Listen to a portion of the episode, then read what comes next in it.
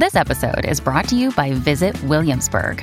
In Williamsburg, Virginia, there's never too much of a good thing. Whether you're a foodie, a golfer, a history buff, a shopaholic, an outdoor enthusiast, or a thrill seeker, you'll find what you came for here and more. So ask yourself, what is it you want? Discover Williamsburg and plan your trip at visitwilliamsburg.com. Good risings. I'm Liz Earnshaw, and this is Hash It Out.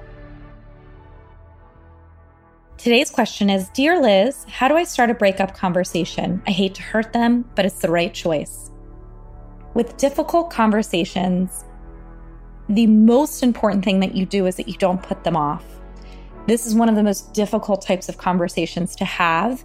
And it's a conversation where it's almost going to never feel like the right time to have it likely you'll continue to come up with reasons not to break up with the person today, right? You'll say, well, we have one more event that we have to go to this weekend, or I don't want to hurt them because this week is a really important week for them at work, or today was a bad day for them, so I'm not going to say it today, or it's been a really good day, so I don't want to say today.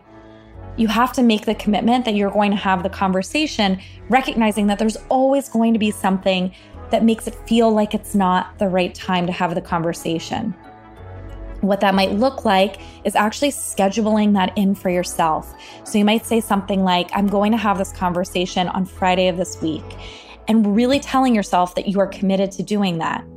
That way, if on Friday it ends up being a bad day or a good day, or the two of you end up getting invited to a wedding out of nowhere, you're still going to be committed to doing it because you've scheduled it for yourself to do. So that's really, really important. Next, I want to encourage you just to have the conversation directly. Of course, we don't want other people to feel hurt. Of course not. And this isn't one of those scenarios where you actually get to control that. Unfortunately, the other person is going to feel however they feel. So, the best thing you can do is to just be straightforward and direct. Of course, be kind, but don't tiptoe around it.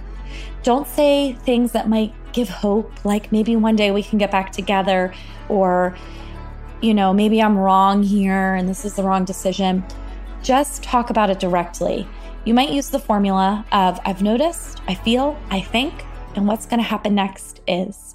So, I've noticed that for several weeks now or several months, we've had a lot more arguments than we've had good times. Or I've noticed that I haven't felt as committed to the relationship.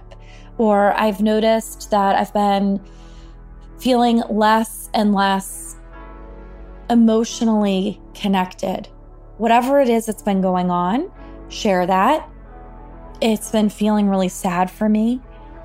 It's been feeling whatever. Talk about what you're feeling.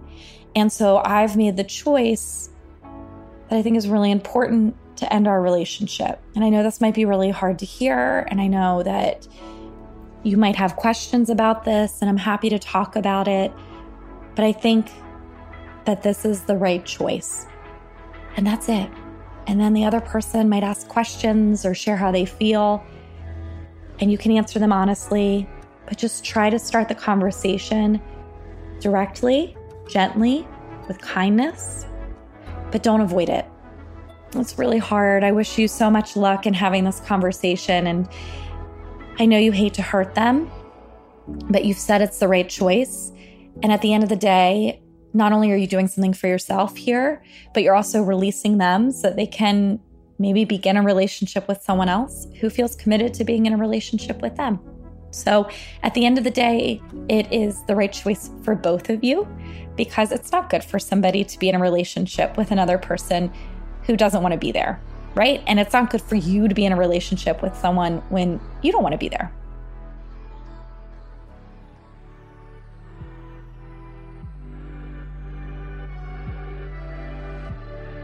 I'm Liz Earnshaw, the author of I Want This to Work. You can find me on Instagram at Liz Listens. Thank you so much for listening to Good Risings. We love to hear from you. Please take a moment to leave us a review. Until next time, love on your loved ones. And when that gets hard, tune in to me to learn how to hash it out.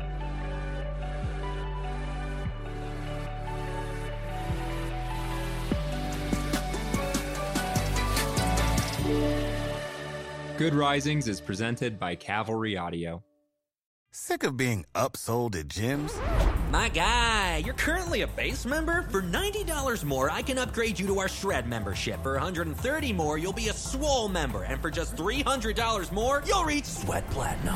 At Planet Fitness, you'll get energy without the upsell. Never pushy, always free fitness training and equipment for every workout. It's fitness that fits your budget. Join Planet Fitness for just $1 down and $10 a month. Cancel anytime. Deal ends Friday, May 10th. See Home Club for details.